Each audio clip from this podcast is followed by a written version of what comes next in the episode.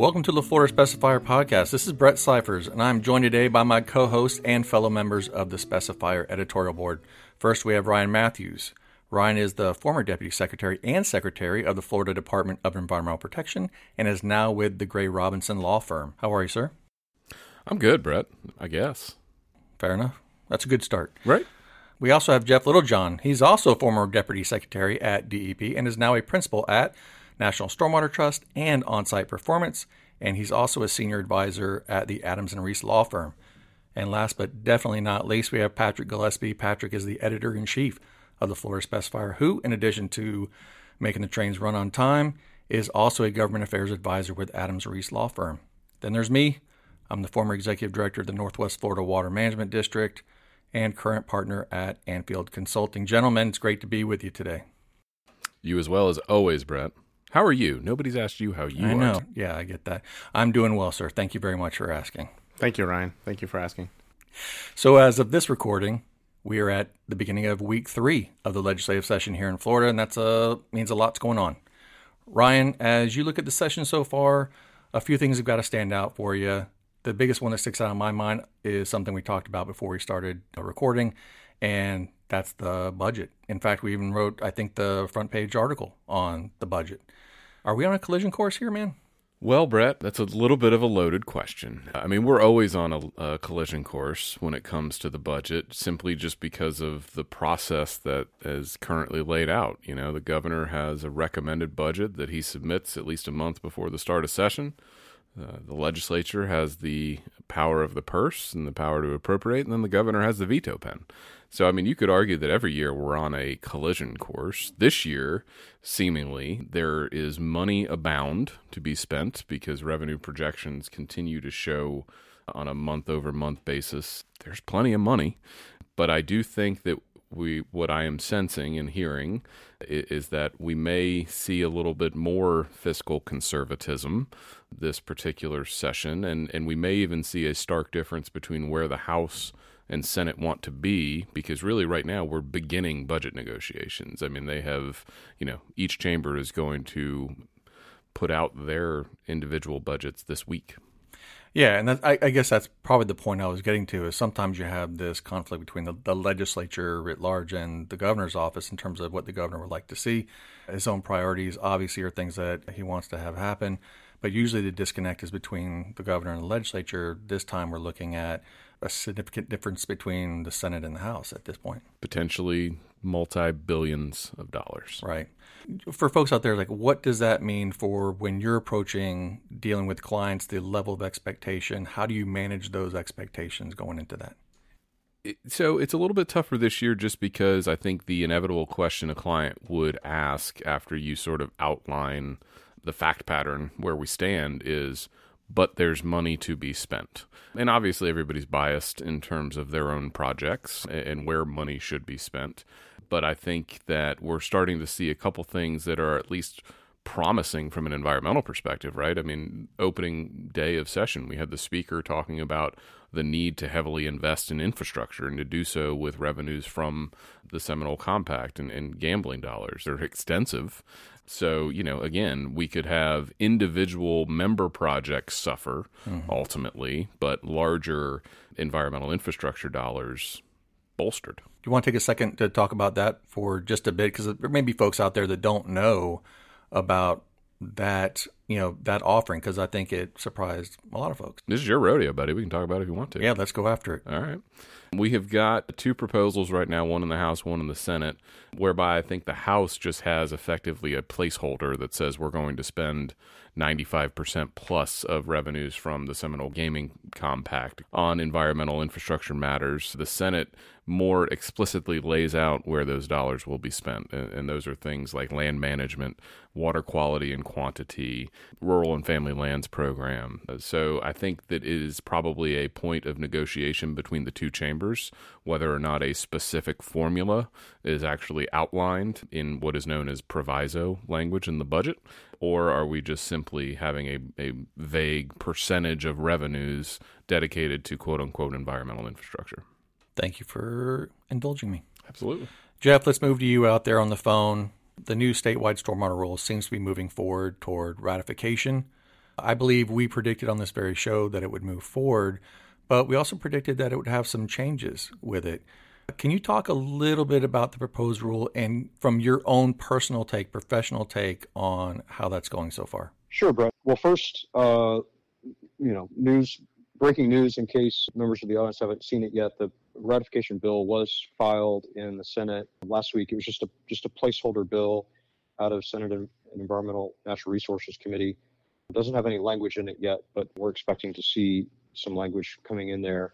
Um, I'm still hearing from almost everybody I talked to that we're likely to see a clean ratification of the rule that was adopted in spring of 2023 and that the appetite for for tweaking that is is waning or maybe maybe ending. So um, I, I, yeah, I think we're I think we're likely going to see a clean ratification without changes this year. I think one of the reasons why that is growing, why that sentiment is growing, is you know, folks that aren't really in the weeds of, of the rule don't know the rule would go into effect this July, but the the requirement to comply with the new standards is delayed for an additional year.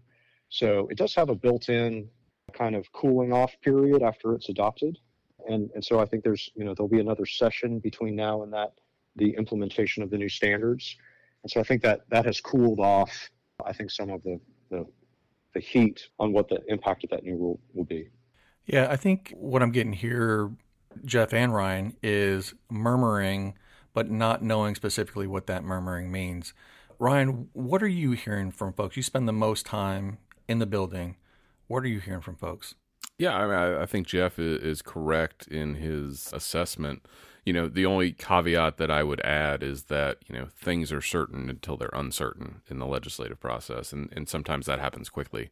You know, I do believe that there are a majority of legislators who would like a clean ratification, but I don't think you can rule out a couple who may still want to see tweaks and changes and, and what those changes looks like. You know, I don't know, but I, I would say that as certain as you can be in this process, the, the tea leaves say that it is more likely than not you get a clean ratification. There you go. You heard it from Ryan. Patrick, you've landed another great issue, as always, for January and February. Do you want to talk a little bit about it thematically? Because I think that's something that you've wanted to build into these issues as, we, as we've gone forward. What do you think about this issue? Yeah, thanks, Brett. So, you know, obviously, as we were publishing early January, we wanted to make this a little bit of a focus on legislative session. Obviously, that's kind of top of mind for a lot of people in Tallahassee, uh, but even for you know broader readership, I think you know what we've been talking about here. There's important policy, there's important budget, there's important things that are going on in in that process that that will ultimately affect everyone who's in this world. So if there's rule changes that are required, if there's policy changes that are that are going to be pushed out, that's going to affect permitting and and it's going to affect local rule all these different topics. So we wanted to make sure that we had a little bit that touched on legislative session. Uh, obviously, that is not our entire audience, so we wanted to also include kind of the, the variety of articles that we typically do, and that's everything from water management district programs to funding sources that are out there to Colorado Springs State Park and, and some changes there. So we wanted to make sure there was a focus on session, but we didn't want to overwhelm the paper with that kind of content. Yeah, and let's talk about some of the articles. And before we get into, because I know we do the kind of everyone's favorite article, and I know I'll pick one from Northwest as usual, or at least a water management district as usual. And so, you know, foreshadowing for everyone out there. Jeff will pick six. Right. yeah, I guess I'm preempting that by asking Jeff to address an article by Mike Rubin from the Ports Council dealing with your favorite subject, which is the Rice's whale. I mean, you already expounded on it some before we started recording. Talk a little bit about where we are on that and what it bodes for the future. Well, thanks for pigeonholing me, gentlemen. Um, for the record, I actually wasn't going to pick Mike's article this time for my favorite, although it is an excellent article and Mike did a great job. No, the the um, the issue seemed to be kicked down the road a little bit by by the, the federal agencies that are the National Ocean Administrative and Atmospheric Association. Sorry, NOAA. It's a mouthful. Um, the agency did reject a petition from environmental groups to impose critical habitat designation for the Rice's whale in the Gulf of Mexico. That was a positive result because that would have imposed some pretty serious limitations on, on shipping across the Gulf of Mexico. but there is still on the table a proposed speed rule that would limit nighttime commerce, actually prevent ships from, from transiting at night. So at nighttime, they would have to cease operations and then also impose a daytime speed limit. So that's still out there. It's still something that's very near and dear to the to the ports council and, and Florida ports. So we're we're tracking it closely. Mike's doing a great job um, staying engaged on that issue. Uh, anything else in there grab your attention? Yeah, it, since since you're expecting me to pick more than one, yes, sir. Uh, yeah, I was actually I was actually admiring the two the two articles about about the emergence of technology into our field. There's one on drones and machine learning for wetland delineations that was just very interesting to me. I'd like to see that issue get more attention and hopefully um, become more widespread.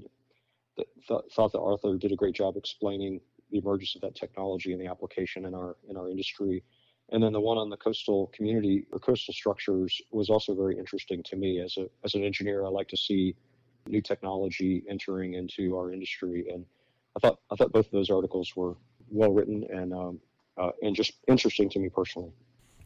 And Patrick, I know that you love all of your column inches equally, but are there a, a thing or two that stands out for you? Yeah, so you know, on the front page, we obviously had a story about the proposed budget. Uh, we also had a really neat story from St. Johns River Water Management District about a fishing program that also not only got rid of invasive species, but also had an environmental benefit to St. Johns River. And so I thought that was a really neat story that you know, a lot of times the water management districts, and I'm sure you can speak to this, don't always get their story told because I think the general public doesn't doesn't really understand what the water management districts do as well as other government agencies. So I, I thought that was a really neat story.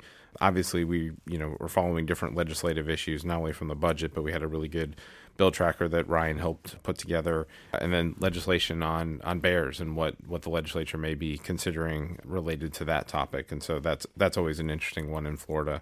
I also this is a little bit self serving, but I really like the the cybersecurity story as it related to uh, water utilities because I think that's something that probably most environmental policy people are not really thinking about at the same level as other other issues that utilities have to deal with. It's just probably not as big of a topic, but there were some issues with that across the country, and so just kind of keeping tabs on things that I think are are interesting in Florida. Yeah, I'm glad you're mixing it up a bit with things like that. What about you, Ryan? Maybe the fishing report. Fishing report's great. Love that. Um, no, I, I think I, would give kudos to Patrick. I mean, he mentioned it, but he sort of played the role of Jeff and picked four articles that he enjoyed this this issue. So I, I, did want to talk a little bit further about the the cybersecurity as it relates to utilities, simply because I thought the article was very well written. But also, I have clients who have asked for a bill to be filed this session by Representative Kennedy and Senator Yarborough dealing with critical infrastructure and establishing new criminal penalties for both physical attacks of assets on the ground, such as lift stations or substations for electric utilities, but also imposing new criminal penalties on cybersecurity violations as well. So I think this is an issue that the legislature is wrapping their, their head around. Uh, the bills have passed through their first committees of reference in each chamber unanimously and, and were very well received. We are, again, trying to look at defining what is critical infrastructure, and our list is substantial right now. But again, it was something that didn't previously have a, a, a state criminal violation in statute. So I think it's very important to to set that standard because we have seen sort of a rash of attacks both on the cyber and physical front nationwide over the past couple years. Yeah, Brett, what about you? What's your favorite article and why is it about bear attacks? uh, surprise, surprise! It is a, it is about Northwest Florida Water Management District, but not because it's about the Northwest Florida Water Management District. It's thematically what's behind it, which is the the the article is about deadlines for funding opportunities. These are funding opportunities that exist statewide, with the exception of the Springs money, which is only limited to the the four northern water management districts it's money that the legislature and the governor have approved for the, la- the last six, seven, eight years plus. And folks are missing, if you're within the sound of my voice and you're into doing alternative water supply projects, conservation projects, reuse projects, springs restoration projects, you should be getting involved with these water management districts. They're doing great work. They're working with communities and other stakeholders. Northwest is just one of those. Check out their their deadline. I believe it's February 23rd. And you know, I'd like to see us as that public informational component as environmental folks to get more of this information out. And so I'm very glad that Northwest did it. Northwest is my favorite, but I think it stands for all of them. Keep an eye on it. I love that. I think actually we need to make a note of this as we're in the midst of recording, but wouldn't it be great to get someone from the district or DEP next funding cycle to talk all about all of their grant programs and mm-hmm. really get that information out there? Because if there are dollars to be had, we certainly would want folks to, to be going after those. Yeah, I think one of the criticisms, and you know it to be, in fact, I think we were talking about earlier, I certainly have heard it in the building today, was folks are having trouble spending these dollars that the legislature is putting towards these priorities. We know that the need exists, and then we know that the need it, it exceeds the given resources we have now. But if people are not attaching themselves to those dollars for the projects, there's a real problem. And so, yes, sir, I agree. Absolutely. Well, let's kick this back to Patrick. Patrick, what are what are some things that our listeners can expect in upcoming issues of the specifier? Sure. So, so post session, we'll, we'll obviously be recapping the budget, major policy that ends up passing, just to kind of give readers sort of the, the preview and then the the recap of what occurs. I don't want to give everything away that's going to be in the next edition, but I think we have some really interesting content coming up, you know, about some projects that are going on around the state, some new technologies, and, you know, so, some of these kind of overarching policy and, and, legal issues that are kind of floating out in the environmental world. We'll, we'll kind of tackle that a little bit. So I, I think the, the next edition will have a, a solid offering of, of different articles, different topics like we've been trying to do. Yeah, and I want us to talk a little bit because there's one of the features in in the paper, and it's really timely. And in addition to my admonition as it relates to funding of water projects at a regional level, there are also things going on that I think our listeners would like to engage in and may not know they exist. But I know that Patrick's done a great job of incorporating these things into these issues. And so I want to hit on a few interesting calendar items that that piqued my interest. Ryan, I know you you are affiliated with the Florida Groundwater Association. There's a Florida Groundwater Conference. Talk about that a bit because it's going on. I think by the time folks hear this, right now. Yeah, absolutely. So I've, I've been proud to represent the the water well drillers in this state for a number of years now. They have a couple of meetings each year. Largely, this this meeting will be to discuss past legislative priorities that have been put forward by the association. We actually have a piece of legislation in both the House and the Senate, sponsored by Senator Trumbull and uh, Chair Stan McClain, dealing with a lot of water well driller enforcement issues. Brett, this was something that we talked about back when you were at your time at Northwest, trying to get everyone on an even playing field, meaning all of the water management district versus those counties who have delegated programs for water well drillers, trying to ensure that there aren't folks who are licensed in other states immediately licensed basins in Florida because obviously our geology is a little bit different with, with, the aquifer. So I'm sure that will be a hearty piece of the discussion. But also, it, it's to talk about larger items, you know, supply chain issues, you know, the number of rigs that we have in the state, the availability of crews to, to drill the wells that we need for, you know, injection, for removal, for everything that goes on. So it, it's a really, it's a good conference. Again, they have a couple each year, but it's just a nice time to get together and kind of discuss the issues that the industry faces right now. I like it. And I'm going to put in a plug for the 37th annual National Conference on Beach Preservation Technology. And it's put on by our friend Pepper Uchino at the Florida Shores and Beaches Preservation Association. And it's being held in lovely St. Augustine Beach from February 7th through the 9th. So definitely check that out. Pepper's great guy, great organization, and it should be really interesting. I enjoyed the water for fighting conversation you had with Pepper for sure. But Pepper, no free ads, so invoices in the mail. I think with that, we're probably going to close this one out. Thank you for listening to the Florida Specifier podcast. If you like what you hear, please be sure to hit subscribe on whatever platform you use to listen. And don't forget to leave us a five star rating and review. If you don't like what you hear, well, then let us know how we can improve the show, or just subscribe to the Specifier online at floridaspecifier.com and read your environmental news and commentary the old fashioned way. But do be sure to, to subscribe. It's easy, inexpensive, and offers a ton of ways to read, watch, listen, and learn at your fingertips. We definitely appreciate your support. Production of this podcast is by Karl Sorne and David Barfield at Lonely Fox Studios, and we want to thank Bagels and Biscuits for letting us use their music for the podcast.